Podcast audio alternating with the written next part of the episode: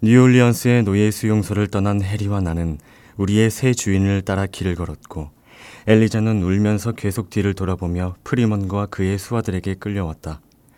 그리고 마침내 부두에 정박해 있던 증기선 로돌프호에 올랐다. 30분 후 배는 레드강의 어느 지역을 향해 미시시피 강을 세차게 거슬러 올라갔다. 배 위에는 우리 외에도 뉴올리언스 노예 시장에서 구매된 꽤 많은 노예들이 타고 있었다. 그중 유명한 대농장주이며 여자 노예 무리를 거느리고 있던 켈소 씨가 기억난다. 우리 주인의 이름은 윌리엄 포드였다. 당시 그는 어보이엘르 교구의 그레이트 파인 우즈, 광활한 소나무 숲이란 곳에 살았는데 그곳은 레드강 오른편 강둑의 루이지애나의 심장부에 위치하고 있다. 현재는 침례교도 목사이다. 어보이엘르 전 교구 내에서 특히 바이유 베프의 양쪽 연안에서 그를 아는 동료 시민들은 그를 신의 충실한 목자라 칭송했다. 북부 사람들 중 많은 수는 같은 형제를 노예로 부리고 인간을 매매하는 남자가 도덕적이거나 종교적으로 독실할 수 있다는 점을 받아들일 수 없을지도 모르겠다. 버치와 프리먼 같은 자들, 그리고 내가 추후로 언급할 또 다른 자들을 보면 노예 소유주 전체를 무조건적으로 경멸하고 비난할지도 모르겠다. 하지만 나는 한동안 윌리엄 포드의 노예로 있으면서 그의 성품과 성향을 알게 될 기회가 있었고 그보다 더 친절하고 고귀하고 정직한 기독교인은 없다는 것이 내 공평한 의견이다. 포드는 주변을 둘러싼 사람들과 환경 때문에 노예제도의 근본적인 잘못을 보지 못했을 따름이다. 그는 사람에게는 다른 사람을 노예로 둘 도덕적 권리가 있다는 점을 한치도 의심하지 않았다. 아버지들과 같은 선입견을 가지고 자라 그들과 같은 견지에서 세상을 바라보았다. 아마도 다른 환경에서 자랐다면 분명히 다른 생각을 가졌으리라. 그럼에도 포드는 이상적인 주인이었고 자신이 품은 신념에 따라 고결하게 행동했다. 그의 노예가 된 것은 행운이었다. 세상에 그와 같은 사람만 있다면 노예들의 비통함을 반 이상은 덜었을 것이다. 이틀 낮과 사흘 밤 동안 로돌프 호를 타고 이동했으며 그동안 특별한 일은 없었다. 이제 나는 버치에게서 받은 플랫이란 이름으로 불렸고 노예 생활 내내 이 이름으로 불리게 된다. 엘리자는 드레이디라는 이름으로 팔렸다. 포드에게 판매되면서 워낙에 소란을 피운 터라 지금도 뉴올리언스 기록청에 그녀에 관한 기록이 남아있다. 가는 내내 나는 내가 처한 상황을 곰곰이 생각하며 궁극적인 탈출을 하기 위한 최선의 방법을 고민했다. 그때뿐만 아니라 그 후에도 나는 여러 번 포드에게 내 사정을 사실대로 털어놓을 뻔했다. 이제와 생각하면 차라리 털어놓는 편이 내게 좋았을 것 같다. 자주 생각했던 방법이지만 일이 틀어질까봐 두려운 마음에 한 번도 실행에 옮기지 못했고 그러다가 결국 포드가 경제적인 어려움에 처하면서 다른 곳으로 팔려가게 되고 말았다. 윌리엄 포드와는 다른 주인들 밑에 들어간 후로는 내 정체를 알려봐야 노예제도라는 수령으로 더 깊숙이 끌려갈 뿐이라는 사실을 절실히 깨달았다. 나는 값비싼 가축이었고 자유인이라는 말을 속삭이기라도 했다가는 도둑이 훔친 말을 팔아버리듯 텍사스 국경 너머로 팔려갈 게 뻔했다. 그래서 비밀을 가슴속에 꽁꽁 묻어두고 내 정체에 대해서는 이런 반구도 하지 않고 하느님과 내 기민한 통찰력으로 탈출 방법을 찾기로 결심했다. 마침내 뉴올리언스에서 수백 킬로미터 떨어진 알렉산드리아란 곳에 도착해 로돌프호에서 내렸다. 알렉산드리아는 레드강 남부 연안에 위치한 작은 마을이다. 그곳에서 하룻밤을 지낸 다음 아침 기차를 타고 곧 알렉산드리아에서 30km 떨어진 더 작은 마을 바이유 라무리에 도착했다. 당시에는 그곳이 철로의 종착지였다. 포드의 농장은 라무리에서 20km 떨어진 텍사스로의 그레이트 파인 우즈에 위치해 있었다. 그곳까지는 공공 운송 수단이 없어서 그 먼 거리를 걸어가야 했다. 따라서 우리는 포드와 함께 길을 나섰다. 찌는 듯이 무더운 날이었다. 해리와 엘리자, 나는 천연두에 걸려 한참을 병원에 누워 있던 탓에 아직 몸이 허약하고 발바닥에 굳은 살도 다 사라진 상태여서 걷기가 힘들었다. 우리의 발걸음은 느렸고 포드는 원한다면 언제든 앉아 쉬어도 좋다고 했다. 우리는 이 특권을 꽤 자주 누렸다. 라무리를 출발해 카넬 씨의 농장과 플린트 씨의 농장을 차례로 지나 마침내 사빈강까지 뻗은 황야의 파인 우즈에 도착했다. 레드강 주변의 땅은 전부 낮은 습지다. 파인 우즈는 비교적 지대가 높은 편이지만 사이사이에 좁은 습지가 끼어 있다. 이곳에는 떡갈나무, 칭커핀, 밤나무 등 수많은 나무가 무성하지만 주를 이루는 것은 소나무다. 거대한 소나무들이 18m 높이까지 곱게 뻗어 있다. 그 숲에는 야생 소떼가 가득 있었는데 낯을 가리는지 우리가 다가가자 요란하게 콧김을 내뿜으며 무리지어 멀리 달아났다. 그중 일부는 낙인이 찍힌 가축이었지만 나머지는 길들여지지 않은 야생소인 것 같았다. 이 소들은 북부의 소보다 몸집이 훨씬 작았고 무엇보다 특이한 점은 뿔이었다. 뿔이 마치 철못 두 개를 박아놓은 것처럼 머리 양쪽에서 곱게 뻗어 있었다. 정오가 되자 4천에서 5천 평 정도 되는 너른 공지에 도착했다. 그 공지에는 칠을 하지 않은 작은 오두막집 한 채, 옥수수 창고 또는 우리식으로 헛간이 한 채, 그리고 집에서 5미터쯤 떨어진 곳에 서 있는 통나무 부엌이 있었다. 그곳은 마틴 씨의 여름 주거지였다. 바이유 베프에서 대농장을 운영하는 부유한 농장주들은 이 숲에서 여름을 보낸다. 이곳에는 깨끗한 물과 상쾌한 그늘이 있기 때문이다. 사실상 북부 도시의 부자들에게는 뉴포트와 사라토가가 그렇듯 이 지역 농장주들에게는 이 숲이 휴양지다. 우리는 주방으로 들어가 고구마와 옥수수빵, 베이컨을 받아 먹었고 포드 주인과 마님은 집 안에서 식사를 했다. 그 부지 내에는 서너 명의 노예가 있었다. 마틴이 밖으로 나와 우리를 한 번 쳐다보더니 포드에게 각각 얼마를 주었는지 일솜씨는 어떤지 등등을 묻고 전반적인 노예 시장에 관한 질문도 던졌다. 한참 휴식을 취한 후 우리는 다시 텍사스로를 따라 출발했는데 그 길을 다니는 사람이 거의 없는 듯했다. 끝없이 이어지는 숲길을 8킬로미터나 걷는 동안 사람이라곤 한 명도 보지 못했다. 마침내 해가 서쪽으로 지기 직전 우리는 대략 1만 5천 평에서 1만 8천 평쯤 되는 또 다른 광활한 공지에 들어섰다. 공지에는 마틴 씨의 것보다 훨씬 더 큰 저택 한 채가 서 있었다. 2층 건물이었고 정면에는 마당이 딸려 있었다. 저택 뒤편으로는 통나무 부엌, 양계장, 옥수수 창고, 깜둥이 오두막집 서너 채가 있었다. 또 저택 근처에는 복숭아 과수원과 오렌지 나무와 석류나무 정원도 있었다. 그곳은 숲으로 완전히 둘러싸여 있었으며 온통 풍성한 초목으로 빼곡히 뒤덮여 있었다. 고요하고 외지고 쾌적한 곳이었다. 말 그대로 황야 속의 녹지였다. 그리고 그곳이 바로 내 주인 윌리엄 포드의 거주지였다. 황인종 소녀, 그 아이의 이름은 로지였다. 로즈가 저택 앞마당에 서 있었다.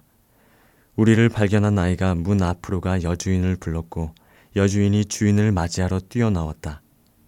여주인은 남편에게 키스를 하고 웃음기 어린 목소리로 저 깜둥이들을 사온 거냐고 물었다. 포드는 그렇다고 대답하고 우리더러 셀리의 오두막으로 가 쉬라고 했다. 저택 모퉁이를 돌아가자 빨래를 하는 셀리가 보였다. 그녀의 두 아기는 옆에 잔디밭에서 뒹굴고 있었다. 아기들은 펄떡 일어나 우리 쪽으로 아장아장 걸어오더니 한 쌍의 토끼처럼 잠시 우리를 쳐다보다가 우리가 무서운 듯 다시 제 엄마에게 뛰어갔다. 셀리가 우리를 오두막으로 안내해주고는 피곤할 테니 짐을 내려놓고 앉으라고 했다. 바로 그때 요리사인 존이란 16쯤 된 소년, 까마귀보다 더 까만 소년이 헐레벌떡 뛰어들어오더니 우리의 얼굴을 찬찬히 뜯어보고는 안녕하냐는 인사도 한마디 없이 돌아서서 주방으로 뛰어갔다. 우리가 온 것이 재밌는 농담이라도 되는 듯 깔깔 웃으면서 한참을 걸어 지칠 대로 지친 터라 어둠이 내려앉자마자 해리와 나는 담요를 두르고 오두막 바닥에 누웠다. 언제나 그렇듯 내 생각은 아내와 아이들에게로 돌아갔다. 내 현실에 대한 의식, 어보이엘르의 광활한 숲을 지나 탈출하는 것이 불가능하다는 자각이 나를 무겁게 짓눌렀지만 내 심장은 사라토가의 집에 있었다. 나는 로즈를 부르는 주인 포드 씨의 목소리에 아침 일찍 잠에서 깼다. 로즈는 주인집 아이들의 옷을 입히러 저택 안으로, 셀리는 소 짜러 들판으로 서둘러 나갔고, 존은 아침 식사를 준비하느라 주방에서 분주했다. 해리와 나는 마당을 거닐며 우리의 새 주거지를 둘러보았다. 아침 식사 직후에 흑인 남자 하나가 목재를 실은 수레를 이끄는 세 쌍의 소를 몰고 마당 안으로 들어섰다.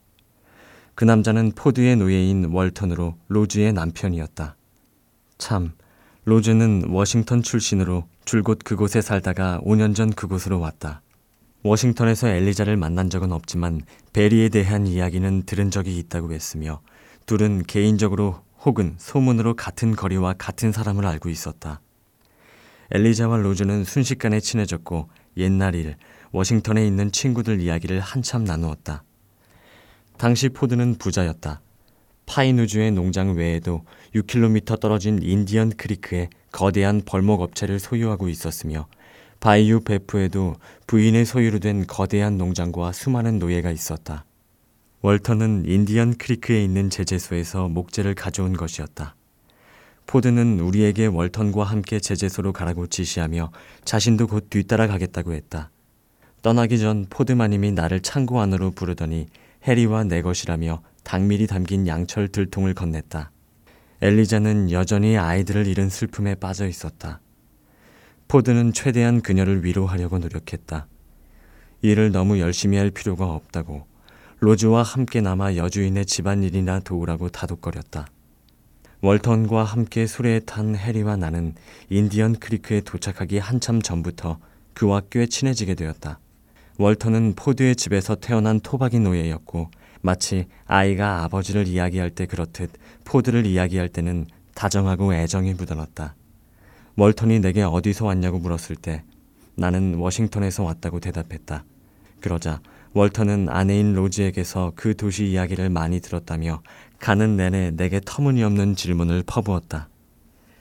인디언 크리크의 제재소에 도착한 우리는 또 다른 포드의 노예인 샘과 앤터니를 만났다. 샘 또한 워싱턴 출신이었으며 로즈와 함께 이곳으로 왔다. 그 전에는 조지타운 근처의 농장에서 일했다. 앤터니는 켄터키 출신의 대장장이로 현재의 주인 밑에서 일한 지 대략 10년쯤 되었다. 샘은 버치를 알았다. 그자가 나를 워싱턴에서 데려온 노예상이라고 했더니 놀랍게도 극악무도하고 비열한 자라며 울분을 토했다. 샘을 이리로 팔아넘긴 노예상도 바로 버치였던 것이다. 제재소에 도착한 포드는 우리에게 목재를 쌓고 통나무를 패는 임무를 맡겼고 우리는 여름이 끝날 때까지 이 작업을 계속했다. 안식일은 보통 저택 앞마당에서 지냈으며 포드는 노예들을 전부 곁에 불러 모아놓고 성서를 읽어주고 설명해 주었다. 포드는 우리에게 서로에 대한 상냥한 마음, 신에 대한 믿음을 심어주고자 했으며 올바르고 신실한 삶을 사는 자들에게 약속된 보상에 대해 설명해 주었다.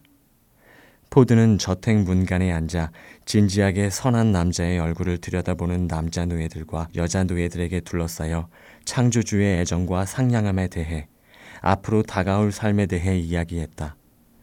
그곳의 정막을 깨는 유일한 소리는 이따금씩 포드의 입술에서 떠올라 하늘로 올라가는 기도의 목소리뿐이었다. 여름 중에 샘은 포드의 설교에 깊이 감화되어 종교에 푹 빠졌다. 여주인에게 받은 성경책을 일터에 가지고 다녔다. 짬만 나면 성경책을 펼쳤지만 몇 구절을 읽는 것도 굉장히 어려워했다. 내가 종종 그에게 성경책을 읽어주면 그는 수없는 감사의 말로 내 호의를 갚았다. 샘은 깊은 신앙심은 제재소에서 오는 백인들이 자주 목격했는데 그들이 가장 흔히 내뱉은 말은 노예에게 성경을 허락하는 포드 같은 남자는 깜둥이를 소유할 자격이 없다는 것이었다. 하지만 포드는 친절함으로 인해 하나도 잃은 것이 없었다. 나는 노예들을 아주 관대하게 대우하는 노예주들이 어마어마한 양의 노동으로 보상을 받는 것을 수없이 보았다. 내 경험을 통해서도 그게 사실임을 알고 있다. 하루 노동량을 초과 달성했을 때 포드 씨가 놀라는 모습을 보는 것이 내 기쁨의 원천이었지만 뒤이은 주인들 밑에서 일할 때는 더 열심히 일하게 만드는 격려 따위는 없고 감독관의 채찍질 뿐이었다. 나는 포드 씨의 칭찬을 듣고 싶다는 열망에 그에게 이익이 될 아이디어를 한 가지 떠올리게 되었다. 우리가 생산하는 목재는 라무리까지 운송하기로 계약을 맺고 있었다. 지금까지는 육로로 운송해 왔으며 그 운송비가 경비 중 상당한 부분을 차지하고 있었다. 제재소가 위치한 인디언 크리크에는 바이유 베프까지 이어지는 좁지만 깊은 개울이 흘렀다. 일부 구간은 폭이 고작 3.5m밖에 되지 않았고 쓰러진 나무 몸통들이 수없이 가로막고 있었다. 바이유 베프는 바이유 라무리와 연결되어 있었다. 나는 육로가 아닌 수로로 이동한다면 제주도에서 우리 목재를 운반해야 하는 바이유 라무리까지의 거리를 3에서 5km는 더 단축할 수 있을 거라고 확신했다. 그 개울에 뗏목을 띄울 수만 있다면 운송비를 상당히 절감할 수 있을 것 같았다. 머나먼 플로리다 출신의 전직 군인인 애덤 테이덤은 체구가 자그마한 백인으로 제재소의 십장이자 감독이었다. 그는 내 아이디어를 듣고 코웃음을 쳤다. 하지만 포드 씨에게 그 이야기를 하자 좋아하시며 내게 실험을 해보라고 격려해 주었다. 나는 장애물들을 치운 다음 12개의 통나무를 엮어 좁은 뗏목을 하나 만들었다. 수년 전 샘플레인 운하에서의 경험을 잊지 않았는지 꽤나 능숙하게 해냈던 것 같다. 나는 열심히 일했고 성공하고 싶어 안달이 나 있었다. 주인을 기쁘게 만들고 싶었고 또한 애덤 테이덤에게 내 계획이 그가 끝없이 주장한 것처럼 터무니없는 공상이 아님을 보여주고 싶었다. 통나무 세 개당 사람 한 명이 탈 수 있었다. 나는 뗏목 맨 앞쪽에 타서 노를 저어 개울을 따라 내려갔다. 얼마 지나지 않아 우리는 첫 번째 바이유에 도착했고 마침내 예상보다 더 빠른 시간 내에 목적지에 도착했다. 뗏목이 라무리에 도착하자 엄청난 환호가 일었고 포드 씨는 내게 칭찬을 퍼부었다. 다들 포드 씨의 플랫이 파인우즈에서 제일 똑똑한 깜둥이라고 감탄했다. 나는 인디언 크리크의 풀턴, 증기선을 발명한 미국인, 이나 다름없었다. 물론 나는 내게 쏟아지는 칭찬을 당연히 인지하고 즐겼으며 특히 악의 섞인 조롱으로 내 자존심을 뭉개놓았던 테이덤의 콧대를 꺾은 게 기뻤다. 이 순간부터 라무리로 목재를 운반하는 일은 계약이 만료되는 순간까지 전적으로 내가 맡게 되었다. 인디언 크리크는 광활한 숲 한가운데를 가로지르며 흘러간다. 그 강가에는 인디언 부족이 하나 살고 있는데 내 기억이 맞다면 치카소족 혹은 치코피족의 후예였다. 그들은 0.3평쯤 되고 소나무 기둥에 나무 껍질로 덮어 만든 소박한 오두막에 산다. 이 숲에 풍부한 사슴과 너구리, 주머니 쥐를 주식으로 먹으며 가끔씩은 근처 농장주들을 찾아가 약간의 옥수수와 위스키로 교환하기도 한다. 평소 옷차림은 사슴 가죽 반바지에 허리부터 목까지 단추가 달린 알록달록한 나렴 셔츠 차림이다. 손목과 귀, 코에 노쇠고리를 차고 다닌다. 여자의 옷차림도 남자와 아주 흡사하다. 그들은 개와 말을 사랑하며 작고 강인한 말을 많이 소유하고 있다. 승마에 능숙하다. 고삐와 배때끈, 안장은 동물의 생가죽으로 만든 것이었으며 등자는 나무였다. 나는 인디언 남자들과 여자들이 조랑말에 올라타고 최대한의 속력을 내며 좁고 구불거리는 길 사이로 나무를 요리조리 피하면서 숲속을 달리는 모습을 보았다. 문명 사회의 가장 뛰어난 마상 기술도 무색하게 만드는 솜씨였다. 그들이 여러 방향으로 달려나가자 숲에는 그들의 함성 소리가 메아리 쳤고 이내 출발할 때와 같은 기운 넘치는 속도로 서로 앞다투어 돌아왔다. 그 부족 마을은 인디언 캐슬이라 알려진 인디언 크리크의 위치에 있었지만 그들의 활동 반경은 사빈 강에까지 이르렀다. 이따금씩 텍사스의 인디언 부족이 방문하러 오면 그레이트 파인우즈에는 그야말로 진정한 축제가 열렸다. 그 부족의 추장은 카스칼라였고 부추장은 그의 사위인 존 발티지였다. 나는 뗏목을 타고 그 개울을 자주 여행하느라 그 둘뿐만 아니라 다른 부족원들과도 친해지게 되었다. 샘과 나는 하루의 일과가 끝나면 종종 그들을 만나러 갔다. 부족민들은 추장에게 무조건 복종했으며 카스칼라의 말은 곧 법이었다. 그들은 무례하지만 착했고 야생 생활을 즐겼다. 그들은 바이유 연안의 평야와 벌목한 땅보다 숲의 그늘 안에 숨는 것을 더 좋아했다. 그들은 위대한 정령을 섬겼으며 위스키를 사랑했고 행복했다. 텍사스의 유랑부족이 그 마을에 캠프를 쳤을 때 나도 인디언 무도회에 참석한 적이 한 번 있다. 커다란 모닥불에 사슴 한 마리를 통째로 구웠고 그 모닥불이 얼마나 큰지 멀리 사람들이 모여 있는 나무 사이까지 빛을 비추어 주었다. 남자와 여자가 번갈아가며 원형으로 둥글게 모여 섰고 일종의 인디언식 바이올린이 말로 설명하기 힘든 곡조를 연주했다. 끊임없이 이어지는 멜랑콜리한 물결 같은 곡이었다. 첫 음에 만약 그 곡 전체에 한 가지 이상의 음이 정말로 있다면 말이다. 다들 펄쩍펄쩍 돌면서 목구멍으로 단조로운 소리를 내뱉었는데 이 소리 역시 바이올린 곡조와 마찬가지로 말로 설명할 수가 없다. 그렇게 세 바퀴를 돌고 나자 갑자기 자리에서 우뚝 멈추더니 폐를 터트리기라도 할 것처럼 함성을 지르다가 원형을 깨고 나가 남녀가 짝을 지었다. 뒤로 껑충껑충 뛰면서 서로에게 가능한 한 멀리까지 떨어졌다가 다시 앞으로 다가갔다. 이 우아한 춤을 두 번이나 세 번 정도 추고는 다시 원형을 이루고 펄쩍거리며 빙빙 돌았다. 가장 큰 함성을 지르는 자, 가장 멀리 뛴 자, 가장 요란한 소음을 내뱉은 자를 최고의 춤꾼으로 여기는 것 같았다. 중간중간 허기가 졌는지 한두 명 정도가 춤추는 원형 대열에서 나가 모닥불 앞으로 가서는 구운 사슴 고기를 한 점 잘라내 배를 채웠다. 쓰러진 나무 몸통을 파낸 막자사발 같은 모양의 구멍 안에 나무절구로 옥수수를 빻더니 그 반죽으로 빵도 구웠다. 그들은 춤추고 먹기를 반복했다. 텍사스에서 온 방문객들도 치코피족의 거무스름한 아들과 딸들의 축제를 즐겼고 내가 본 어보이엘르 파이누주의 인디언 무도회는 바로 그러했다. 가을이 되자 나는 제재소에서 나와 저택 마당에서 일하게 되었다. 하루는 여주인이 포드에게 베틀을 구해오라고 단단히 주의를 주었다. 셀리가 노예들의 겨울 의복을 만들 천을 짜려면 당장 필요하다는 것이다. 포드 씨가 어디 가야 그런 것을 살 수 있는지 전혀 몰라 난감해 하기에 나는 제일 간편한 방법은 직접 만드는 거라고 넌지시 일러 주었다. 그와 동시에 내가 만물 박사이며 허락만 해준다면 한번 만들어 보겠다고 제안했다. 포드 씨는 선뜻 내 제안을 수락했고 나는 이웃 농장주의 집에 가 베틀을 살펴보고 직접 만들기로 했다. 마침내 베틀이 완성되자 셀리는 완벽하다고 칭찬했다. 하루에 14미터의 천을 짜고도 소 젖을 짜고 여가 시간도 즐길 수 있다고 좋아했다. 워낙 잘 만들었던 나머지 나는 베틀 만드는 일을 계속해 바이유의 농장에도 보냈다. 이 시기에 존 M. 티비츠라는 한 목수가 주인집 일을 하러 왔다.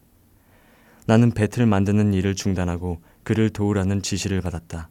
2주 동안 그의 곁에서 천장에 댈 판자를 재단하고 짜맞추었으며 아보이엘르 교구에서는 드물게 방에 회반죽 칠도 했다. 존 M. 티비츠는 모든 면에서 포드와 정반대였다. 키가 작고 성미가 까다로운 데다가 걸핏하면 성질을 부렸으며 심술궂은 남자였다. 들은 바로 고정된 주거지는 전혀 없고 일거리를 찾아 이 농장 저 농장을 떠도는 뜨내기였다. 지역사회 안에서 아무런 입지도 없었고 백인들 사이에서 평판도 좋지 않았으며 노예들에게도 존경받지 못했다. 무식한 데다가 성격도 고약했다.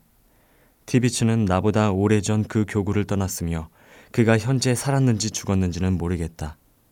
확실한 것은 그와 함께 일하게 된 것이 내게는 최악의 날이었다는 점이다. 포드 씨와 함께 사는 동안 나는 노예제도의 긍정적인 부분만을 보았다. 포드 씨는 우리를 혹독하게 땅에 짓누르지 않았다.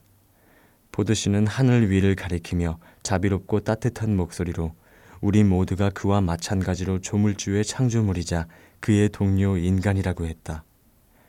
그를 떠올릴 때면 가슴 속에 애정이 샘솟고 가족과 함께 살 수만 있다면 평생이라도 군말 없이 그의 밑에서 노예 생활을 할 수 있을 것 같다. 하지만 지평선에 먹구름이 몰려들고 있었다. 그것은 곧 나를 덮칠 가혹한 폭풍의 전조였다. 나는 가련한 노예만이 아는 쓰라린 시련을 견뎌야 할 그레이트 파인 우주에서의 비교적 행복한 생활을 더는 누릴 수 없는 운명이었다.